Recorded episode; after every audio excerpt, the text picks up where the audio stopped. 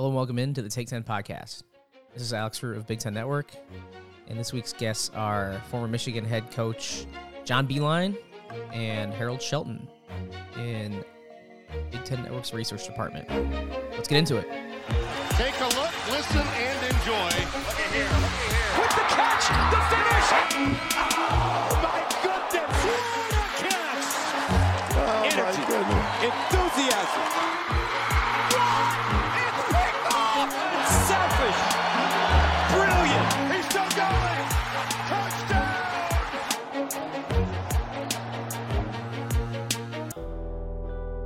All right, like I mentioned at the top, we have John Beilein as our first interview.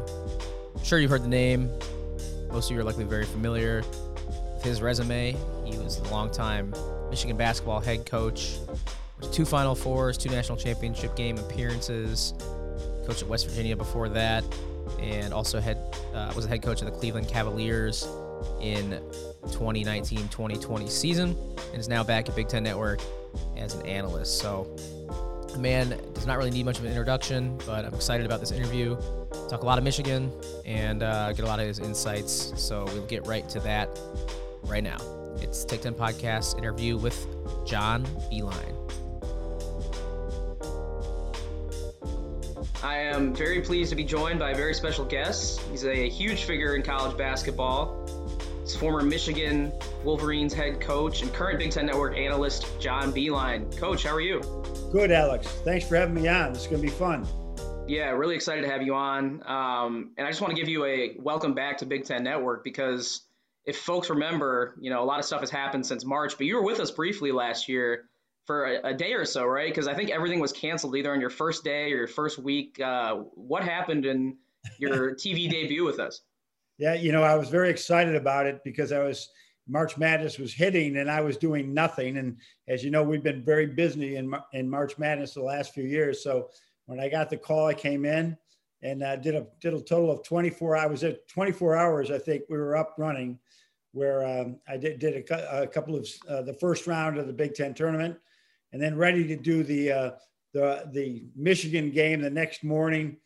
I all pumped up. They called the game in warmups, and uh, I got in my car and came home, and haven't really moved since then. So uh, it's unfortunate everything that's gone on, but we're all going to survive it, and we're going to we're going to be better for it. And so so is the network. So am I. Everybody. Yeah, here's to some better uh, fortune this year in your second go around with the network. Um, like I said, though, it's an honor to have you on. Watch your teams, kind of my entire basketball viewing life. Uh, I remember watching, you know, for the first time when you were at West Virginia. That's as far back as my basketball memory goes. So the first time I really took notice of your guys' teams was in March 2005, the Kevin Pittsnogle, uh, Patrick Beilein era. And I think it was March 26th, the same day that uh, my childhood team, Illinois, beat Arizona. You guys had that thriller against Louisville in one of the most memorable days of the Elite Eight ever. So, do people still come up to you and, and ask about that day? Because to me, I think it's like a, a, seminal moment in college basketball, really. Well, that game against Louisville is probably not the one most remembered because we lost. Uh, the only time I ever thought about it a lot after that was uh, we were up 18 in that game with about 30 minutes to go, way too soon to be up 18. But when we went at Michigan, believe it or not, I mean, that haunts me forever. When we played Florida in an Elite Eight game uh, in 2013, we were up 17 at half uh, down in, down in uh, the, the stadium in Dallas, where it's mammoth stadium. It takes you three or four minutes to walk to the locker room. That was a long walk. Go to that locker room thinking, we, John, you can't blow this one again. You can't do this. And uh, as a result, we didn't. We, we won it easily. But uh, my team made fun of me on that because of the, uh, I was so stoic right to the end because I didn't want that ever to happen again. But we had really, you know, that team was so good. And what people remember most is the Creighton win and then the Wake Forest win, Chris Paul's last game. Uh, those were great wins as well as Texas Tech. So really good team that came back to go to Sweet 16 the next year. Terrific young man at West Virginia. I got, had the opportunity to coach. Yeah, and like you said, you did get it done in 2013, got to the Final Four, and obviously you built a phenomenal program and, and uh, era that is just fantastic in Michigan. Two Final Four runs, two championship game appearances. And when you look back at your two Final Four runs, how do you kind of compartmentalize those two experiences? Because, like, from afar, I remember that 2013 squad is just kind of an embarrassment of riches. You had like six NBA draft picks. And then 2018, you guys were a three seed, a very good team, but I don't know if you guys were picked to go to the Final Four. It was more of an underdog story. So, how do you like reflect on those runs and sort of define them in your mind? I, I think it was two different almost eras because it took so long to get to that point, you know, where, you know, I, uh, 10, 11, 12, we were building towards that.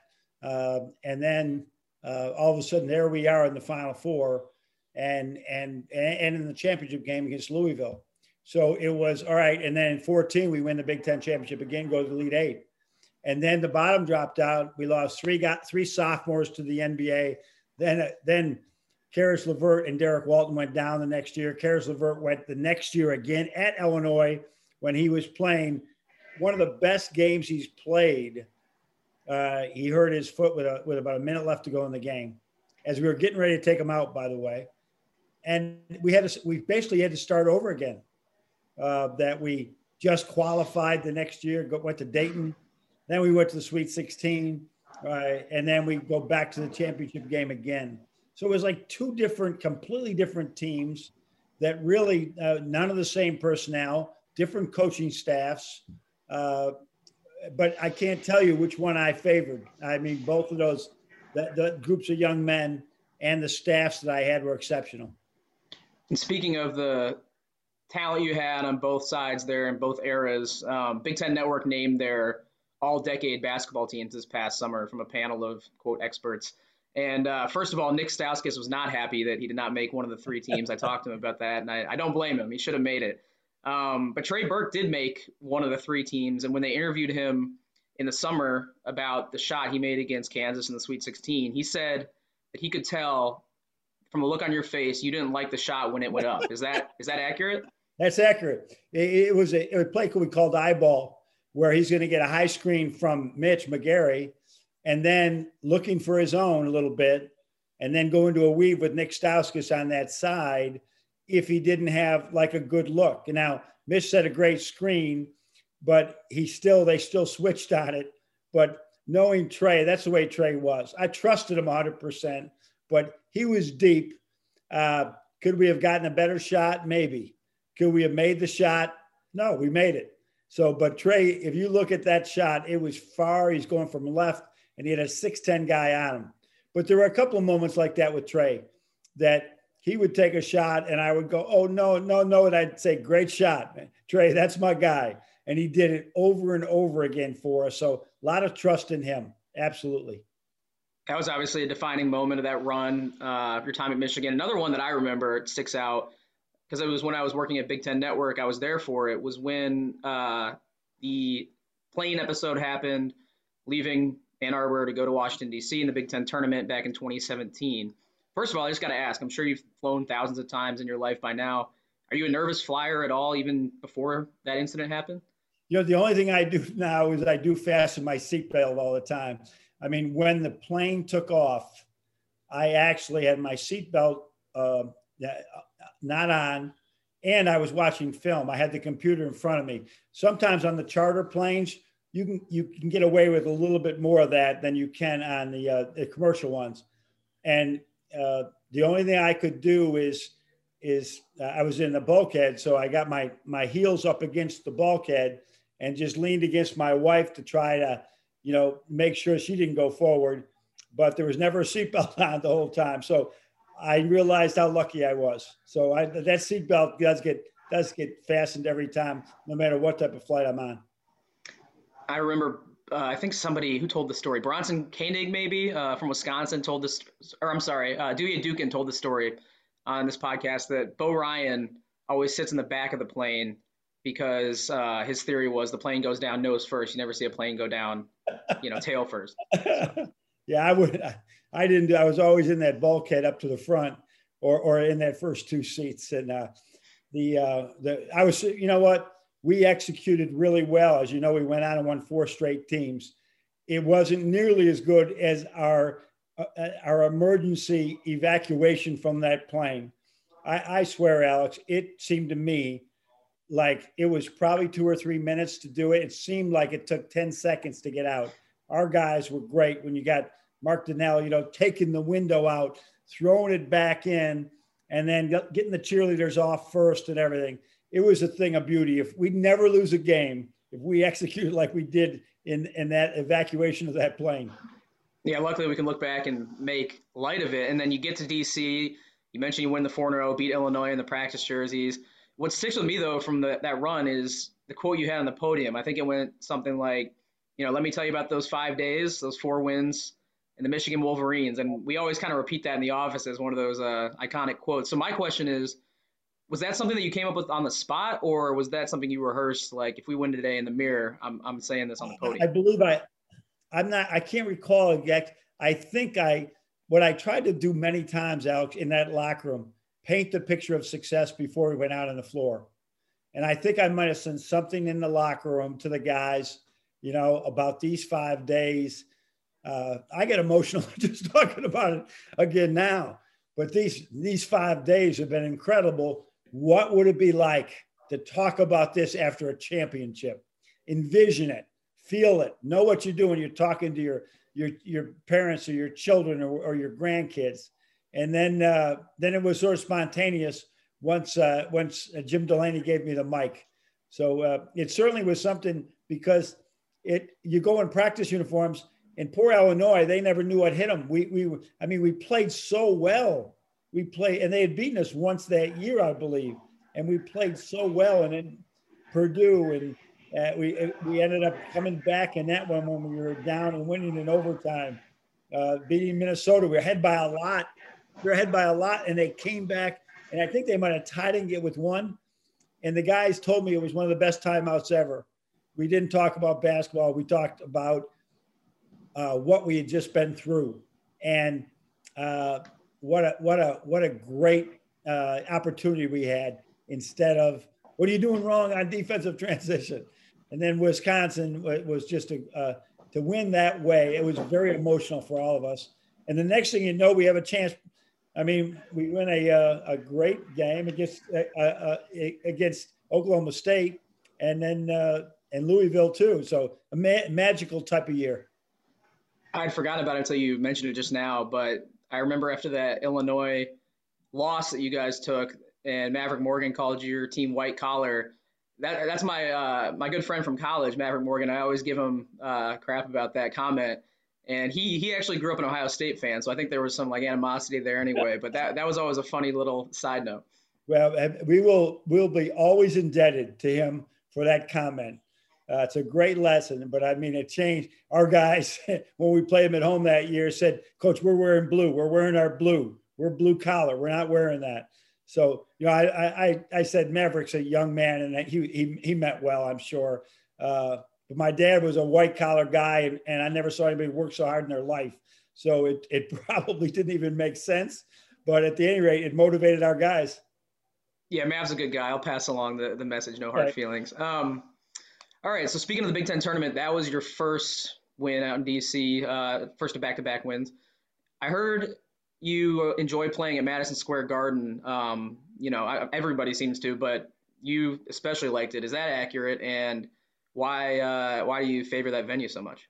Well, I, I grew up a Knick fan, watching in the old Garden, watching them play, and then the new Garden, and, and it, it, that was special being from upstate New York. But uh, I, we played there several times in addition to the tournament. We have so it's such a strong alumni base for us, New York City. Now, that whole tri state area is there's all kinds of Michigan fans and alums there. So, whenever we played in the garden, we felt like it was a home game. And uh, if anybody was there with us in that run in 18 uh, through through the garden, uh, they would know. I mean, the Purdue's, you know, in the Michigan states and Iowas and Nebraska, we had a win four on that one too.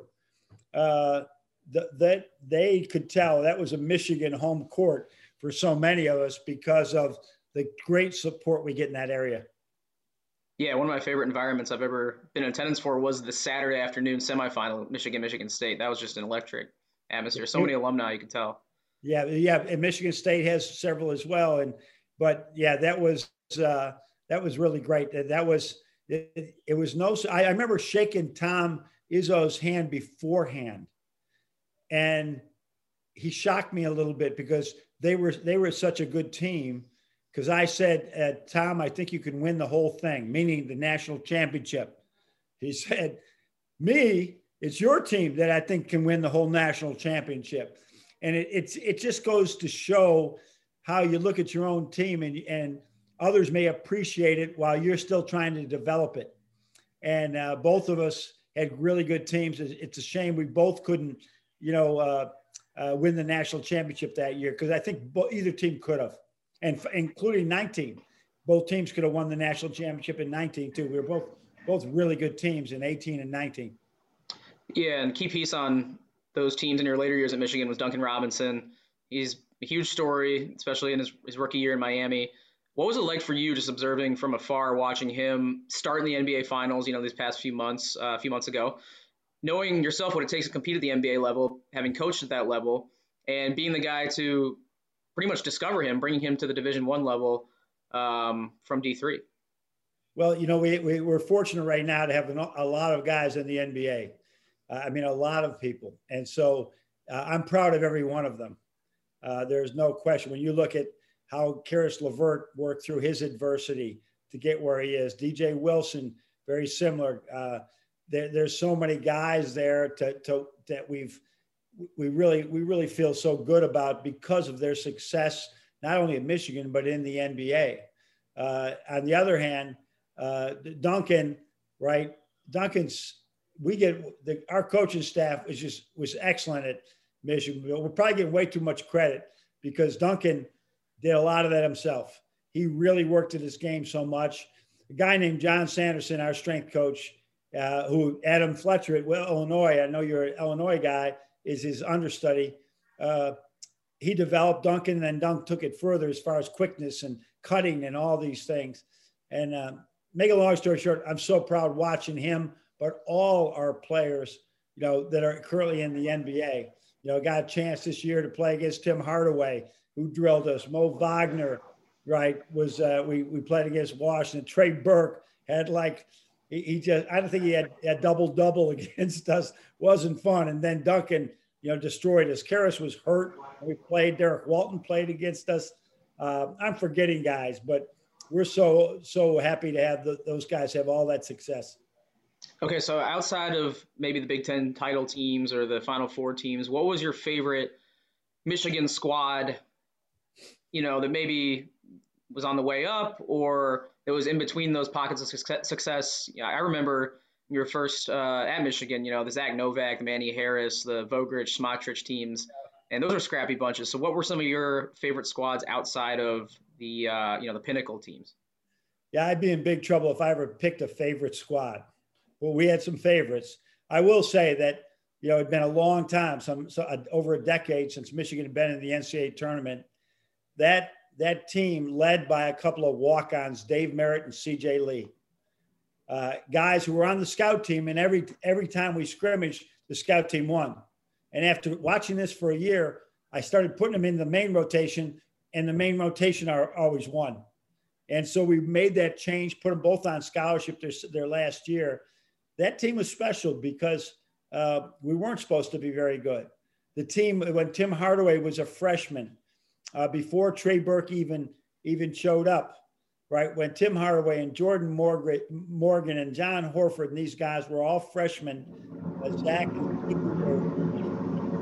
uh, we ended up making the NCAA tournament. We were picked 11 out of 11 teams. We lost to Duke by this much in a second round game, and it started out one and six in the in the league. That was a that was a really a special team too, because they were so gritty. They weren't pretty, they were gritty. And then, of course, all those teams that that had all those all the success in the NCAA tournament or Big Ten champions. Uh, there's not a team at Michigan that I didn't love, and it helped. I, I hope we developed them as much as they helped develop me as a coach. So you departed on your own terms at Michigan. It's what every coach eventually I feel like wants to do. So, do you have any advice or any uh, anything you left for Juwan Howard when he took over? I mean, traditionally the president leaves like a note or something in the Oval Office. What did you what did you have for Juwan on your way out, his way in? No, we we talked, and and I had, you know, uh, Ward knew how Ward Manuel knew how I felt about Juwan that he'd be a great pick. I there, you know, I had my own staff there. Any of them would be great would would have been great picks as well. Uh, and something special, however. So I was 100% on board with that that selection, and uh, we just talked. We had been friends for the last five or six years. Um, no, really, my whole time in Michigan, he was one guy as an alum, as a member of the Fab Five, went out of his way to reach out, uh, would show up, you know, every now and then, uh, maybe every year or, or close to that, just to talk basketball. So I was really excited for him. He knew that you know, we had a lot of pieces coming back, but he's his own man. He wanted to establish his own culture. And oh my goodness, they've done a great job. I, I love watching this uh, 2021 team. This is going to be a really good team. Uh, the ball does not stick, it moves like some of our best teams. And um, it's really going to be fun for Michigan fans. Uh, don't sleep on this team. This team is good. Yeah, looking forward to seeing them in action uh, some more, especially now as the competition really heats up. We got the challenge coming up this week with the ACC, Big Ten play right around the corner. And, you know, I don't want to say you got out at the right time, but when we're in a time where so much is uncertain, right? You know, everything around your profession is distorted for at least a year because of the COVID crisis. And that includes recruiting, player safety, home court advantage. It's all changed. So, do you think if you were still coaching in college, Michigan or elsewhere, uh, do you think the circumstances everything else going on in the world would have removed some of the joy or added some stress to it? Or how would you have approached it uh, I, you know because coaches can be so different with their mindset. So how would you approach a season like this? Well i know it wouldn't have added any stress because I, I was always had seemed to have added stress unfortunately alex. Big not a strength of mine of being stress free so it, it, i think right now you have to you have to, as a coach you got to look at this is my job right now to fight to show these guys how to fight through adversity. I mean, so many of these guys growing up the way I, I did, you know, a 19 year old kid during my generation had a chance to go to college or go to go to Vietnam, and you're you're laying in the jungle over there where uh, it's an incredible amount of adversity compared to what we have to go through right now. You know, we embraced something in Michigan that Bo Schembechler champion called sudden change. And I think we when we when we had the plane crash and we're standing on the off the runway, just couldn't believe what just happened. My guys are saying sudden change, coach, sudden change. And I think that would be a mantra that we talk about often right now. All right, we're supposed to play so and so tomorrow, and all of a sudden you get the call late at night, the game's off. Sudden change, man. Embrace it. Take advantage of it. Take it instead of lament about it. Let's take advantage of this sudden change. But we got extra work on our studies, or let's go watch more film. You know, uh, let's let's do some things that are that we can grow from all these things. That's that's the way I would take it right now, Alex. Yeah, and that's a obviously a great approach, especially when schedules can be suddenly changed. You know, in a matter of hours, like we saw even this week with some of the Big Ten ACC matchups. Um, to wrap up, John, I have a uh, hopefully a fun little exercise for you, and I know since uh, you maybe don't want to pick favorites sometimes, feel free to pass if you like, but I wanted to get your top three ta- most talented players at Michigan. Doesn't have to be the best basketball players, but if you could name, you know, just guys that had off the charts talent, one through three, go ahead. And like I said, you can you can pass it off if you want. Yeah, I'm going to pass it off because uh, people have talent in different ways. What, what, what are you saying about talent? Because Zach Novak had a talent for, for leading. He had a talent uh, for, for working hard. He, he had a, a, talent that made us win. He's a cornerstone of Michigan basketball, the six four power forward. And he, his, he, he just, he let us, he let us out of the doldrums at Michigan you know, every bit that Trey Burke did. So you, you, it's hard to, I hate to, to compare great to great. I learned that a long time ago. I heard Jim Harbaugh say that when they, they're trying to compare, you know, to him to Tom Brady, or I, I don't know what the scenario was, but I don't like to do that. It's just, it's been a privilege to coach those guys to coach at the university. And really, Alex, it's all we were trying to do is put a basketball program on the floor that represents this incredible university. And that is tr- trying to compare to that great institution uh, is is challenging. But I hope we were able to do that. And uh, I sound like somebody running for office right now, avoiding a question. I was going to say, very diplomatic of you, Coach. That you know, you, you no, can run for office. You got, you got time on your hands. How can you, uh, you, you? We had got we had we had walk-ons on this team. You know, whether it's a Josh Bartelstein on the team, uh, Andrew Dakich, Sean Lonergan. They had every. They had just as much to do with our success as the first round draft choices we had and you cannot you you you can't separate those things. You know, Rudy Tomjanovich told me a long time ago in in our first year, you're not amassing talent, you're building a team, and we were we were very intentional about building a team all the time, and each one of them were great pieces to our puzzles. Right, I, appreciate, I appreciate no, I appreciate that answer. I, truly, because um, I like I, I love to hear coaches, you know, give everybody the credit. Um, the last question I'll have, it's also a top three list, but it's not it's not anything that you need to uh, hurt anyone's feelings for. It's more of a conventional basketball question. So we did this with Tim Miles, I think, last season. If you could build out a college basketball staff, you're the head coach. You get your pick of three assistants from the current pool of Big Ten coaches. Uh, you know, they could you could play to their strengths. One could be the recruiter, one could be the you know the the guy who runs practice but you get three choices. Can you pick three from the current Big Ten pool of coaches? Oh man, that that would be tough too. I, you know, the experienced one, the ones that I've been with the longest, Matt Painter, right, Tom Izzo, uh, and there's been some changes now. So I'm thinking about who probably is the next who's been there the longest time. Uh, and I can't recall that right now. But I mean, those two, I would start with those two because of what they've, the consistency that they've built at both those programs. Greg Gard's been there a while now. Uh, pardon me. I said Greg Gard is like one of the top, uh, most long, you know, with most longevity now too at Wisconsin. Yeah, but, but, no, but it's only been four or five. Those guys have been there since I was 12, 13 years. I guess I was the next most tenured of all of them. But I would start with those two just because they do it all. They have innovative offensive. They their teams always play defense. They recruit with integrity and honor, um, and and it sets a mark for the entire league. It just sets this mark for the entire league of this is how we do our business in this league. So you get new coaches, and they see uh, there's a there, I, I, learned this quote the other day from a guy Marcus Collins, a teacher here. He says, uh, uh, "Integrity is a light. Send a signal. Integrity is a light. Send a signal." And Matt Matt Painter and Tom Izzo send signals wherever they go on do things the right way, and that's those are the type of people you want. Yeah, I should be their assistants. That maybe I could help them uh, as an assistant because they're just so good. And you won't you don't last in the Big Ten unless you're good. This this this league demands excellence from their basketball coaches, and as a result, for th- those two to to do what they've done is amazing. And uh, my hat goes off to them.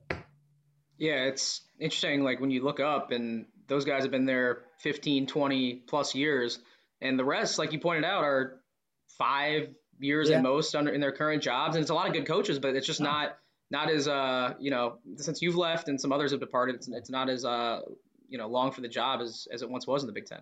Oh, I think everybody has changed in the league since I came in in 2007. Everybody has changed, but those two. So uh, and including me now. So uh, and there's so I, I'm just telling you, there's this is this is a coaches league now. I mean, when we would get in these matchups with, you see it, they're playing against other conferences. Now, they don't guard like the Big Ten does. They don't score like the Big Ten does. Uh, they don't have, t- it's just different. When you get out of conference, the Big Ten day in, day out is so good.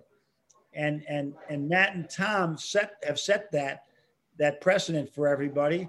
And all, all the rest of us coaches were trying to be like them. You know, you want a program that's always there and Purdue and Michigan State have been able to do that. Well, Coach, that's all I got for you today. Uh, I really appreciate you coming on the show. Looking forward to working with you more this year. Uh, I think I can speak for everyone when we say we're glad to have you back involved with Big Ten hoops, and we're looking forward to see what uh, coaches like Izzo and Painter and the rest of them can do this year. Yeah, yeah. I, I don't want to like you look at the most stable programs. It's not just those. You know, Wisconsin is. I guess Wisconsin's got to be in that group because of the fact that, but they just had a change in coaches, and Greg Gard is is as good as it gets. Uh, so, uh, but but there's so many good good coaches. Everybody, everybody. I, I love watching the programs grow and uh, people sustain even when they have seniors or guys go pro or transfer. They're still good. I love it. I love it. So uh, honored to be on here, uh, Alex, without a doubt. And uh, I look forward to doing it again. Thanks so much, John.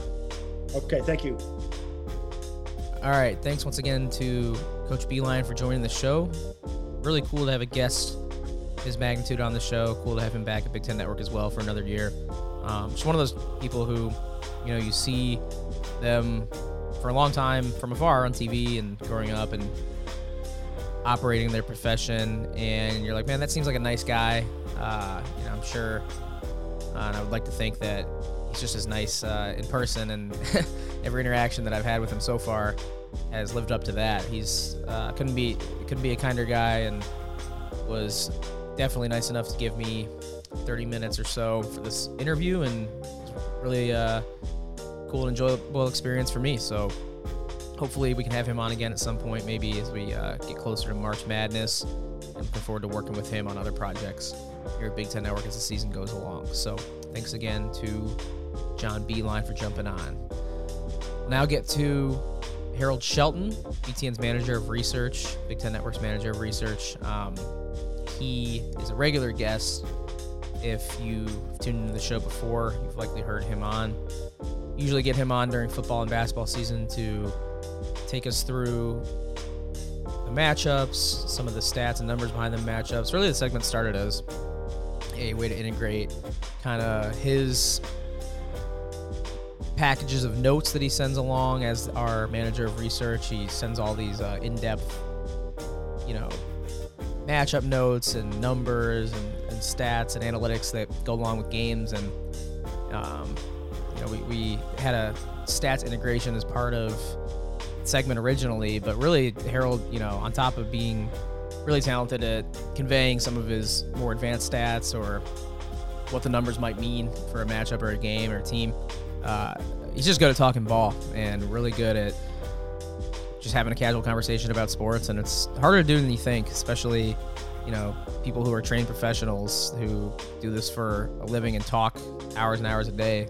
Uh, my opinion, Harold's right up there with him and, and can easily make a living talking about sports. So we're lucky to have him on the show, uh, just as kind of a side hustle for both of us to move this podcast forward. So we'll get to Harold right now, and we'll break down Big Ten football, Big Ten basketball, everything going on in both of those worlds. It is Tech 10 Podcasts discussion with Harold Shelton. All right, I'm very pleased to be rejoined by Harold Shelton, BTN's manager of research, in-house stat head. H, how you doing? It's been a week or two since we talked, so every week there's been a lot that's changed. How you holding up with the rapidly changing circumstances in both football and basketball? Uh, you know, holding up okay. You know, every week's a little different. We're just kind of on the on the lookout for what games are going to get canceled, so I can try not to write notes some notes about those games. I got burned a couple times earlier in the season, and you know, as a vet, you try to to learn from those mistakes and kind of wait around and see if this team isn't practicing or this team decided to pause. It's like, well, I'm just hold off as long as possible. Uh, and that happened the last couple weeks with with Michigan canceling a couple games and Indiana Purdue this week.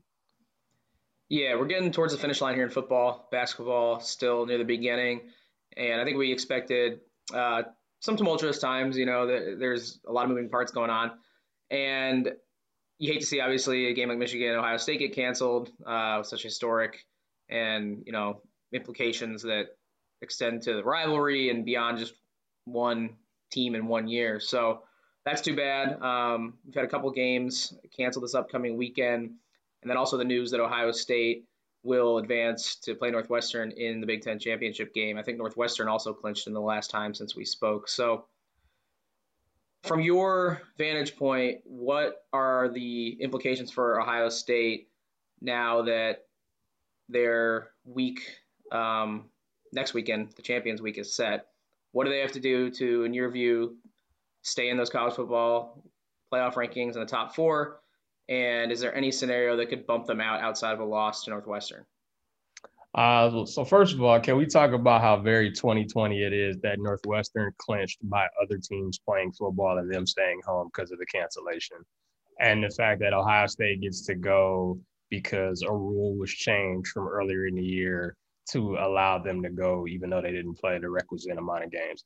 And now I'm not here to say they don't deserve to go because they beat Indiana head to head and they clearly look like the best team. They're the only undefeated Big Ten team. So kudos to them. They deserve to go. Uh, with that said, I think if they beat Northwestern, uh, which most expect them to do, uh, they would sit in a really good spot at six and zero. Oh. There is no uh, game limit for the playoff. Um, and I think the playoff rankings have always been arbitrary to begin with. You know, people can kind of use whatever they want to justify their belief. So if Ohio State only playing six games is something that they truly believe is a detriment, so be it. I think that would be silly considering what how they judge teams in the past. I think the only way Ohio State doesn't get in the playoff at six and zero, oh, as if there's the scenario of Florida beating Alabama in the SEC title game and Clemson gets its revenge and beats Notre Dame in the ACC title game. Um, at that point, do you leave a 6 0 Ohio State team out whose best wins would be against Indiana and Northwestern? Uh, you know, I think it's possible. Uh, I think they still try to give love to the Big Ten when possible. Leaving an undefeated Ohio State team out would certainly uh, be a a loud a loud warning shot, I guess, for those who uh, get stuck in this position in, in future years, uh, in terms of like strength schedule and stuff like that. But I, would be really really surprised if they didn't make the four uh, if they won out. Got to give a shout out to Northwestern too. After a really rough year last year, making that Big Ten title game two out of three years, you know, kind of dethroning Wisconsin's dominance and that path to the, the West Division crown is impressive. And I think they clinched in a strange way two years ago, if I remember correctly. A lot of things fell into place on a Saturday afternoon, and then they beat Iowa, and yeah. uh, it was unexpected. So shout out to them. Um, I gotta say, H, Clemson needs to lose to Notre Dame. Like I just want them done out of the picture. Make it convincing Notre Dame because Trevor Lawrence is back. It probably won't be as easy or uh, as likely, but I just can't handle Dabo Swinney popping off about this and that, you know, leading into the the playoff or the selection show. Like the one time I'm a Notre Dame fan, I need them to come through for me. No, I'm with you on that. Uh, I've made a really hard turn on on Dabo over the last few years. I thought his story was really cool when he first started out. You know, it's rare to see the interim guy get the job and, and you know turn the place into a power. Um, and so, I, you know, I I fell in love with that story until I found out more about him and kind of how he goes about things, and that turned me off a little bit. But um, I'm with you. I'd be and just for new blood, like I'd be fine if it's not, you know, Clemson, Alabama every single year in the playoff, which you know it just had, which has been the case for the most part. You know, Alabama didn't make it last year because LSU, but you know we've seen Clemson in the title game or in the playoff year after year after year. And you know, if Notre Dame can can pull it off and go two and zero oh against Clemson, we won't see the Tigers, and then you know we'll, we'll see who that fourth team would be in that case. That would make it really interesting. Yeah, last thing on Dabo, I don't want to get in trouble or anything or cross any lines, but just check my tweets from a few years ago. I've always been on the right side of history here, so just want to let Kudos that. Uh, that, my man. Yeah, I just want to want to get that out there and on the record. Um, all right, H. So looking ahead to this weekend, um, with the obviously the marquee event getting canceled, what is there to look forward to for college football fans, Big Ten fans? What are some games with implications this weekend, especially heading into a unique year and a unique weekend on December 19th with the Champions Week matchups? That's not necessarily all hashed out yet, I don't think, but there is some seeding implications for uh, potential matchups the following weekend. And I just got to say, I love this kind of uncertainty of college football. We've talked about it, but I love that Coastal Carolina and BYU can schedule a game on the fly. College football is way too regimented for me at times, where you're scheduling ten years out. Like, I think Champions Week should live on every year uh, in Big Ten football. It's I'm casting my ballot now for that.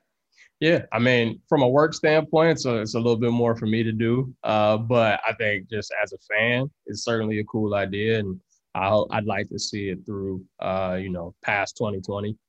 Um, I think the biggest game now with Michigan, Ohio State off the table uh, is Iowa, Wisconsin. And so I'm glad that we're still getting a couple rivalry games in this week, even though we've got the bucket game canceled, we've got Michigan, Ohio State canceled. We saw Wisconsin, and Minnesota canceled a few weeks ago, but we're still getting some. We still get the Heartland Trophy in. We still get, you know, the top hat with Land of Lincoln. You know, we still get, you know, personally, my favorite trophy in all the sports, the Land Grant Trophy uh, between Penn State and Michigan State. So we're still getting those games, but I think Iowa, Wisconsin is certainly an interesting one. And it's been really surprisingly one-sided. You know, Iowa's been great in trophy games, you know, the last five or six years, but they've lost to Wisconsin each time. Um, you know, Kinnick is supposed to be a place where, you know, teams go to die. Wisconsin is not one of those teams. You know, they've won five in a row there. And kind of similar to Northwestern for whatever reason, they they aren't scared of Kinnick. They play well there. They're very comfortable there. And so I'll be curious to see if Iowa can turn the tables on them since they're the team that's riding hot right now. It is funny how the West has these patterns. Maybe I'm just being, you know, selectively biased here, but like you mentioned with Northwestern and Iowa, Wisconsin and Iowa, Nebraska and Iowa, a lot of Iowa trends honestly in there. Um, for a while it was Wisconsin and Minnesota with the axe was all one sided. Like it seems like there's a lot of trends in in these uh, matchups. Northwestern Illinois has been one sided for a while. And a lot of that is just, you know, programs being better for long stretches. But there are some hidden in there that uh, are tendencies that are, are, just interesting. I don't know if it's because the coaches have been around for a while, like with uh, Kirk and Fitz, but I feel like as a stats guy, you, you're, you're the one who uh, has pointed these out to me. So. Yeah, I, the Wisconsin, Iowa, and Northwestern Iowa ones are certainly interesting because, you know, in some cases, you know, I think Iowa has just been a better program than Nebraska, and and Northwestern for the most part has just been a better program than Illinois, and so that those kind of play out. But like Iowa, Wisconsin, I mean, every once in a while, you know, Wisconsin would be drastically better, but they're pretty similar you know, makeup wise, record wise, they're pretty similar. Like maybe Wisconsin's been a little better than them, but on the field, they seem to always beat them. And so that that's really weird to me when you have two teams that basically play a similar style of football. You would think that would be more of an even split, and it certainly hasn't been.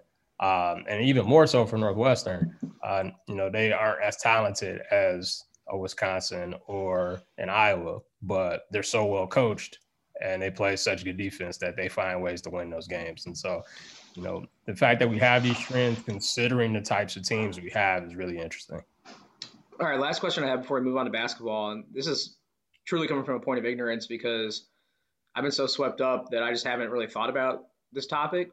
What's going on with the bowl games? I've seen some get canceled that are traditional, like the Sun Bowl, but I haven't heard anything as far as the bigger bowls getting moved. Obviously, the college football playoff is in place and plans to go ahead. Seems like the New Year's Six would do the same. What's going on? Like, does this weekend have bowl implications? Um, what's the threshold that teams need to meet to qualify? Is it all just kind of up in the air? What's going on? See, and, that, and that's it's interesting you asked that because before the season, there the threshold, you know, normally it's you have to win at least six games or you know at least be 500. They got rid of that this year. And so you're thinking, you know, of the 127 teams that are playing this year, like all of them are eligible. Doesn't matter. But they've canceled so many bowls that you wonder how many uh, teams are actually going to be able to make it. And, you know, the Big Ten usually has seven or eight bowl ties every year, but the Holiday Bowl got canceled. And I believe the Pinstripe Bowl got canceled. And I think there was one other one that got canceled. And so then you, you wonder if we don't get multiple New Year's Six teams, will we only get five or six bowl teams when we're used to getting eight or nine?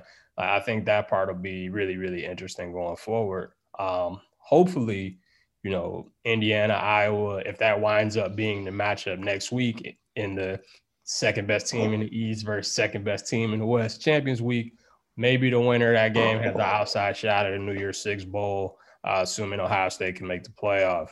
Um, I think that game could could wind up having a lot of implications. But other than that, I think you know it's 2020. We're just gonna gonna gonna find out and and see what happens as the days go. We still got the the saying, one of my favorite sayings, "Get the purple to Pasadena." That's still alive. Absolutely, it still happen. Well, maybe not this year. That's a that's a uh, Rose Bowl is a semi this year. So wait a minute though, but there's still a Rose Bowl though that is the Rose Bowl game outside of the semi, right? Mm-mm. No. So unfortunately, so trip me up. I never. I'm so confused with the tie-ins to the college football playoff. I thought they'd do the Rose Bowl as the CFP semifinal, and then traditional Rose Bowl game. But it sounds like I I'm just getting my ears mixed up. I'm totally confused on this. Right, because like if you remember the year Ohio State won the whole thing, they were the Big Ten champ, but they had to go to the Sugar Bowl to play Alabama. Right. Florida State, Oregon played in the Rose Bowl. So the champion will still get a New Year's Six bowl, but it might not be the Rose Bowl this year. Now, if Ohio State happens to be the second or third best team, if Alabama still won, you assume Alabama go to Sugar Bowl. Maybe Ohio State can go out there uh, to Pasadena as a ro- in the Rose Bowl as the number two or number three seed. Uh, but if that's not the case, then it might be another year they win the league and then have to go to New Orleans. I think I was thinking of there could be two Rose Bowls when the Rose Bowl is the host of the championship game. Yeah. That way you have your Rose Bowl and then the, the final. Mm-hmm. See, I do this for a living and I still can't get it straight. I also a lot of moving parts. I also am just noticing like, you know, big first world problems here. Nobody can really is going to listen to this and is going to feel bad for me. But this year, the semis being in, uh, I believe, New Orleans and Pasadena for the Final Four, and then the championships in Miami. Right. Bad year to be on the travel ban list. Yes, I, I, was thinking about that the other day. I'm like, well, uh, but think about it. It's even worse for a team like, say, Indiana made a New Year's Six, and like, you know, they go to Fiesta and they don't have fans. So like, you couldn't even go if you wanted to. Or like Northwestern, I don't think the championship game is allowing fans, and so right, like, you know, second time in three years you get to go, but this time you can't go with fans. So I guess it's a tough year for teams who have had special years, like maybe even a Coastal Carolina, if they somehow got into New Year's Six as at large, could they even have fans go? Like, it's just that kind of year to be. Uh, like you said, it, it is frustrating to be on a travel ban list. Yeah, let's get the world back on its axis, and then we'll worry about those small potato complaints. Exactly. But uh, let's move ahead to hoops, Harold. Um, it's been a really exciting start, I think, for the most part in the Big Ten. Um, I think the Big Ten has done a really good job so far. Like most of the cancellations have been not a fault of their own, um, external. It's usually been opponents that have been the cause of the cancellations. Um, and it seems like the Big Ten hoops teams have done a really good job just keeping their houses in order.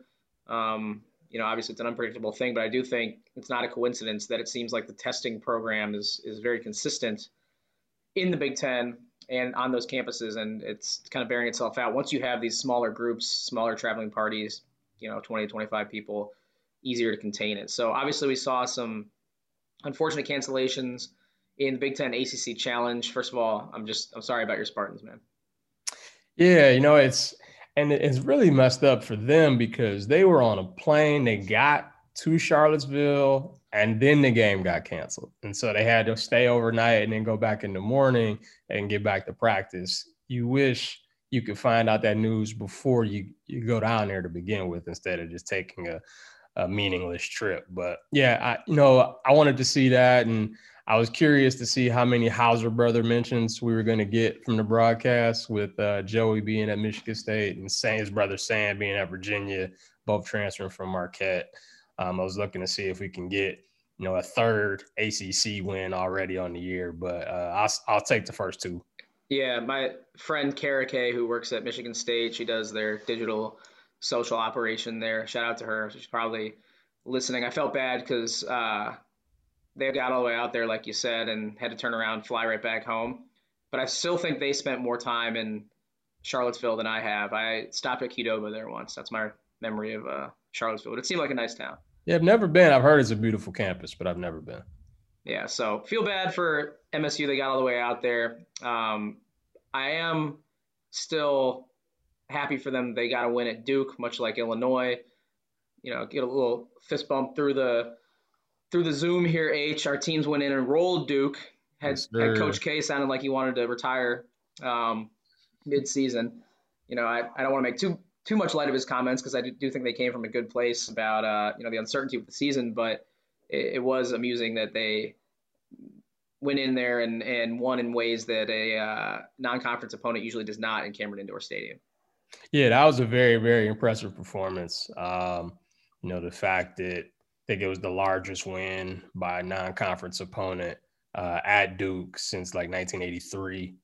Uh, so the fact that they went in there and pretty much controlled things from jump uh, was was certainly impressive. Like I know Michigan State went in, but they struggled for a bit, took a while to find their footing, and then pulled away. Illinois was in control from jump, um, and you know when I saw them play against Baylor, I'm like, okay, like they're good, but how good are they? Was kind of my takeaway.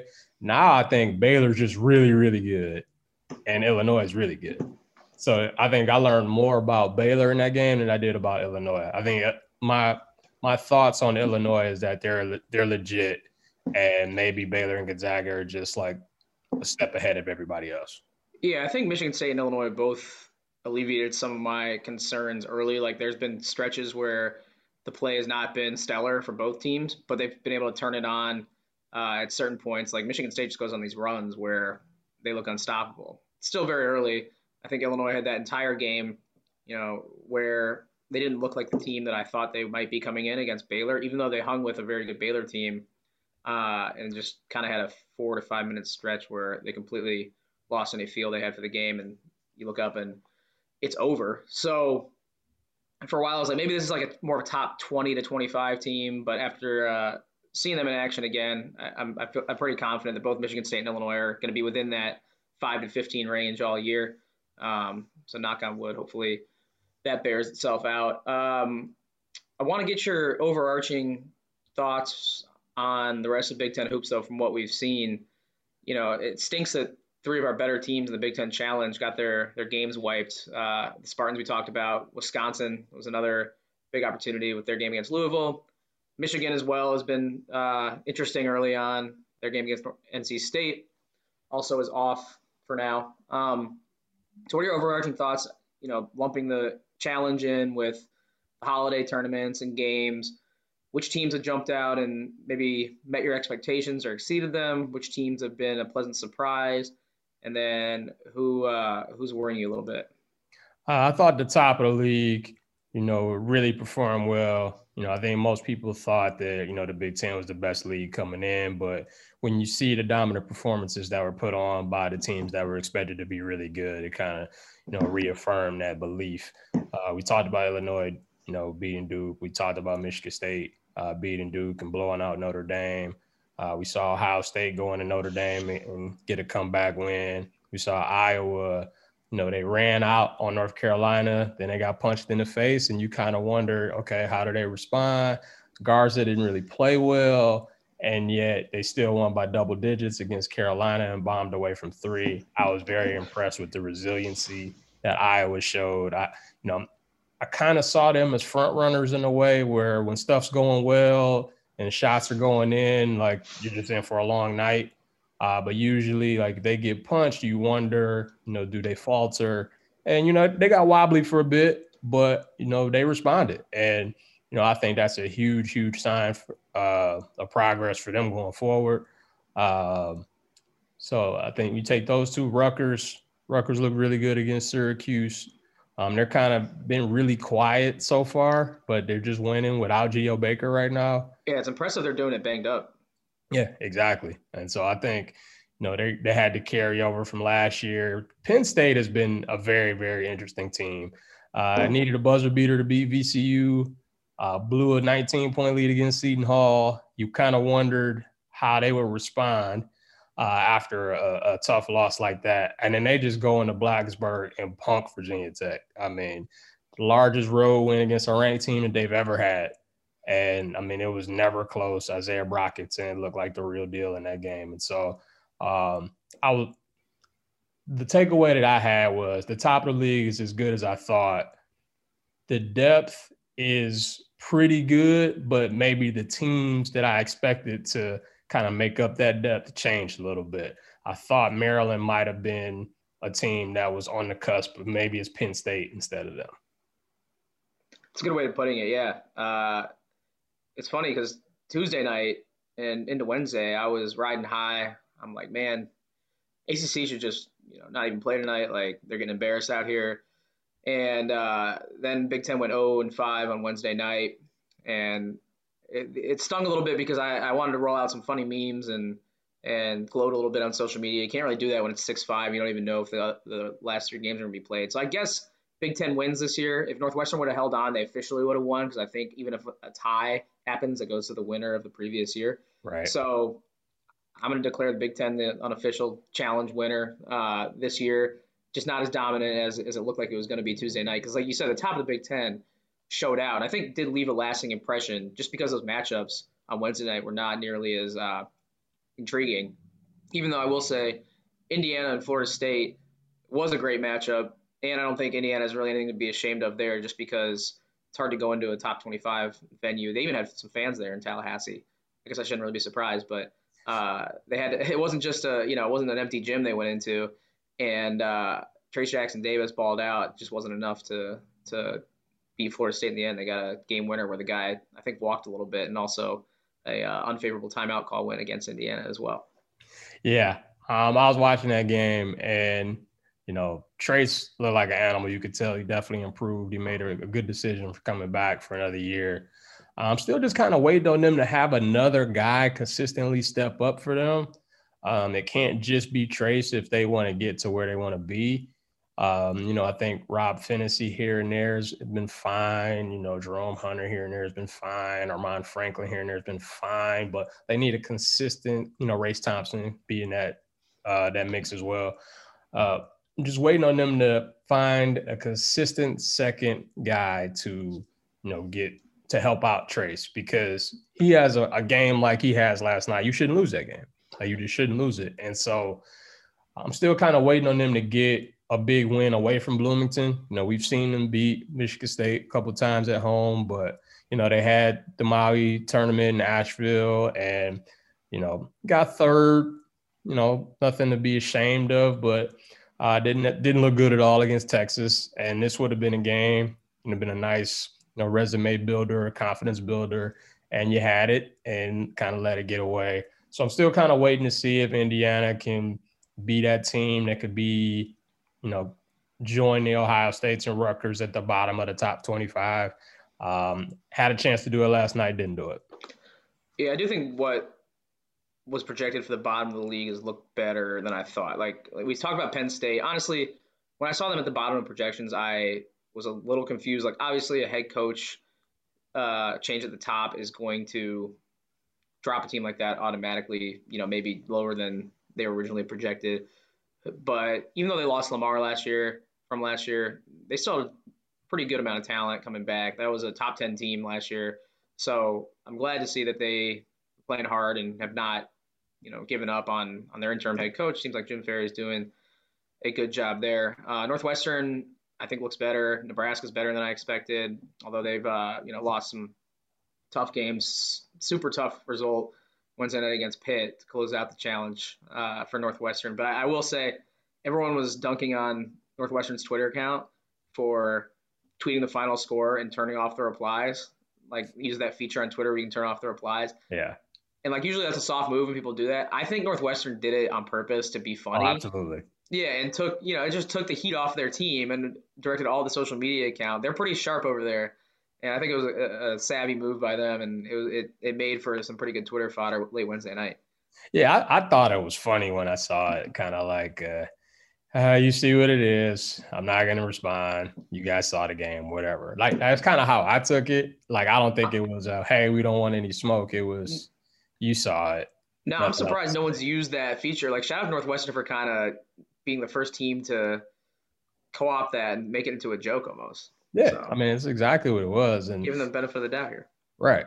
Um, and to your point, the bottom of league, to just imagine Purdue has a huge lead against Miami and they blow it. Northwestern. Yeah, we didn't about Purdue. Lead. I forgot about that.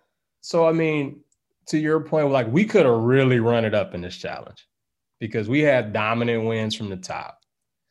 And then you had your Purdue up 18, Northern Northwestern's up double digits, Indiana's in a back and forth game. They win two of those, and we're looking at 8 3. If we're looking at 9 2, if they would have won all three of them. I mean, we're I think this conversation is totally different today. And we're talking about how much better the league is compared to every other league in the country, as opposed to just the top.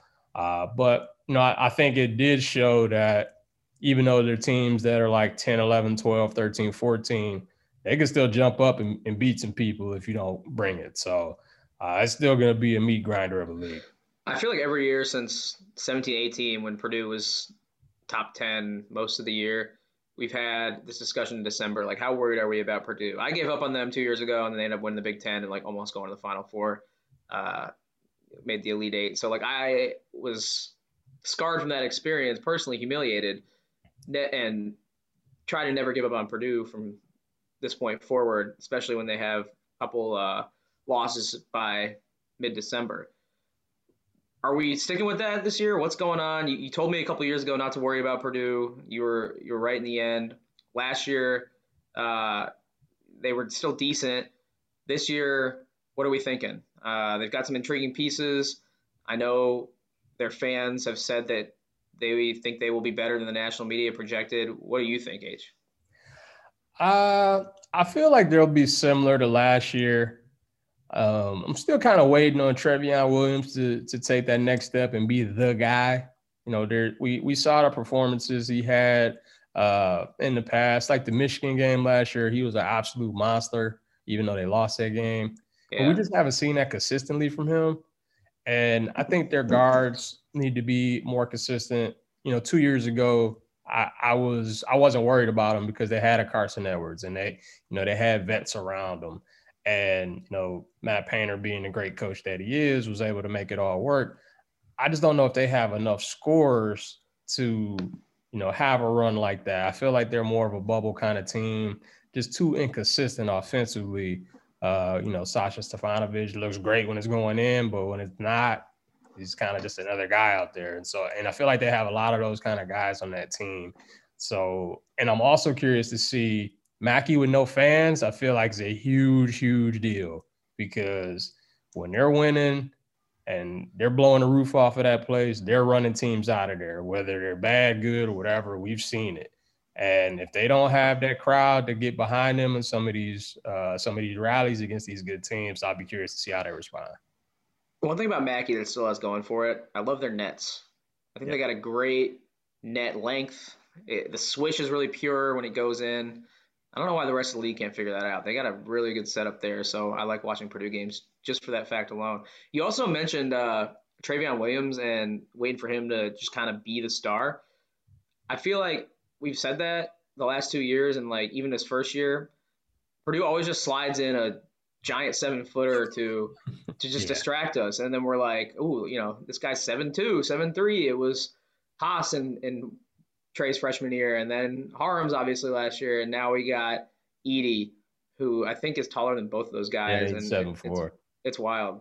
I don't know where they get these guys. I, I, was just gonna ask you. I mean, do you know where they're getting these guys from? Because I mean, it seems like every year you know, they're getting multiple 16 guys on the floor and usually talking pace and space and spreading it out. And they're like, nah, give me all your centers. Like, I want all this, all your big guys. We're going to just every year, we're going to have some ginormous human being to, you know, take up some space and block some shots, get some rebounds. It's the identity now. Like, if you're seven two or taller, you're out there, you got to consider Purdue. You got to be at least make the top three, you know, on the recruiting list. I feel like that's it's a must by now. Exactly. I mean, and they've done well. You know, Matt Painter has coached them up to a point where, you know, you're going to get a look, whether it's, uh, you know, offensively, defensively. Haas was more of an offensive guy. Haarms was more of an energy, block shots, rebound kind of guy. Uh, well, it remains to seen. It remains to be seen what Edey will be, uh, but they certainly have the market cornered on that. How's Haarms doing at BYU so far? Have we seen anything from him? I haven't noticed. Uh, I haven't seen much. Um, I feel um, like Kentucky could use him with the way they're going. Yeah, Kentucky's having uh, them and Duke having a few issues. Kentucky and Duke can't shoot. It's like it's like Cal and K just get all these, you know, McDonald's All Americans, and then forget that you need somebody to be able to spread the floor and sh- make an outside shot once in a while. Like I watched obviously the Duke, Michigan State, and Duke Illinois games, and like these guys are broke from Eve. It's crazy. It is, and it, it's really interesting when you hear the the national media kind of say like, "Hey, they don't have that traditional one and done lottery guy." When I hear that, I'm like, "Okay, they're not going to be that good then," because especially Duke recently, you know, Cal is, you know, his record speaks for itself when it comes to getting all of the one and done guys, and you know, he finds a way to to make it work every year. But this year, with neither one of them, I wouldn't be shocked if they're kind of fringe top 25 ish kind of teams because it seems like the lifeblood of those programs now is to have high end lottery talent. And when they don't have it, you know, It's they don't AAU really game. do well with role players. This is not Right. what they do. It's an AAU game. It's a bunch of guys, you know, trying to take turns. I feel like that's what it reminds me of watching it. It's just like there's not really a whole lot of structure going on. Right. It was no ball movement. It was it didn't seem like any of the sets were crisp. You know, guys would go to the rack, get it thrown back at them. Uh, you know, a lot of ISO ball, like you said. And when guys can't shoot, it's like, well, I, I can go help because I'm not worried about this guy making a shot. And I think that's just a recipe for disaster. I mean, Kentucky getting pounded by Georgia Tech the other day. I mean, it's one thing to lose to Kansas on a neutral. Uh, you know, losing to Richmond at home is kind of surprising, but it looks like Richmond's pretty good. But the Georgia Tech loss, I was like, oh, this this this could be a problem. One more thing, you know, just as we're piling on these teams, Matthew Hurt, bro, like I need I need you to see a different barber, fire your guy or something, because like you know this you're supposed to like fade or blend it a little bit. He was rocking like I don't know if that was the Laettner haircut or what was going on, um, but on national TV to show up like that, it's almost like I, I just think that's intentional. Almost you're you're, you're like give me the you know give me the 90s uh, high school kid haircut and the barber's like say no more Yeah, yeah, it, wasn't a it wasn't a great look. Um, I I wouldn't suggest any of my friends get a cut like that. I know I wouldn't get a cut like that, but you know that might just be his thing, you know, um, or he might have had to back up barber. You know, quarantine times is, is hard right It's now. hard. Uh, so you know, it, it was tough for me. I had to go get the backup barber. You know, it's you know, it, it- it's hard sometimes. So you had to go in somebody's kitchen huh yeah, you know, it- it- it's different right now. Now I don't know. You know, we can circle back on this in January, February. If he's still wearing the same kind of cut, then maybe that's just who he is. But I'm gonna give him the benefit of the doubt for now, is hard for me considering how much I dislike Duke. But I'm gonna give him the benefit of the doubt and just say, you know, right now, 2020, weird year. We don't know the circumstances behind the cut. yeah and i can you know i can never begrudge anyone too much because you can just accuse me of being jealous because dude had at least the the unflinching hairline up top you know we're not all as blessed as him so keep doing your thing matthew hurt it's all good Yeah, exactly. on that note, H, we can close it out. Um, you know, hope for minimal disruptions as we get into the end of football season here. We, we've dealt with enough already, and hopefully basketball stabilizes. I think it's been doing a pretty good job. Like I know the amount of cancellations is staggering because there are so many teams, and that's what people point to is just like all these games getting canceled. The one versus two with Baylor and Gonzaga definitely was not great. Um, but I just think if they can get to conference play, get a little more of that structure, college basketball will hopefully be fine. Hopefully, I just saw the headline: uh, the vaccine arrives in maybe February for the general public. So far from an epidemiologist, but hoping that's the case just in time for March Madness. Yeah, I certainly hope so. Um, I I do think it's interesting that Rick Pitino was saying it before the season, like, "Hey, look, we need to pause this thing. Started late, had a tournament in May, got a better chance of getting most of these games in. Vaccine could be out, and we can go forward." And then you have what K was saying: we can't have another year missing a tournament. And then all of a sudden, it's like, well, we're not that good, and uh, you know, we got these games canceled. So let's rethink this. I do think, to your point earlier, like we, we does need to be revisited because you know, having Baylor, Gonzaga get canceled, Michigan State, Virginia games like that that are marquee games get canceled is never good for the sport. Uh, but at the same time, you got to worry about the safety of the kids that are doing this, and so I think that's most important. Yep, and uh, we'll obviously be covering it all as, as well as we can here, um, as often as we can on the podcast. So I'll talk to you soon, H, and hopefully we got a lot of games and results to talk about coming up soon. Yes, sir. Looking forward to it. All right. All right. Thanks once again to Harold and John Beilein for joining the show. A lot of good stuff in, in this week's episode. Um, trying to get these out every week or two. Not gonna lie, there's a lot of stuff going on with both sports kind of overlapping. November and December are always our busiest months at Big Ten Network, but it's all good.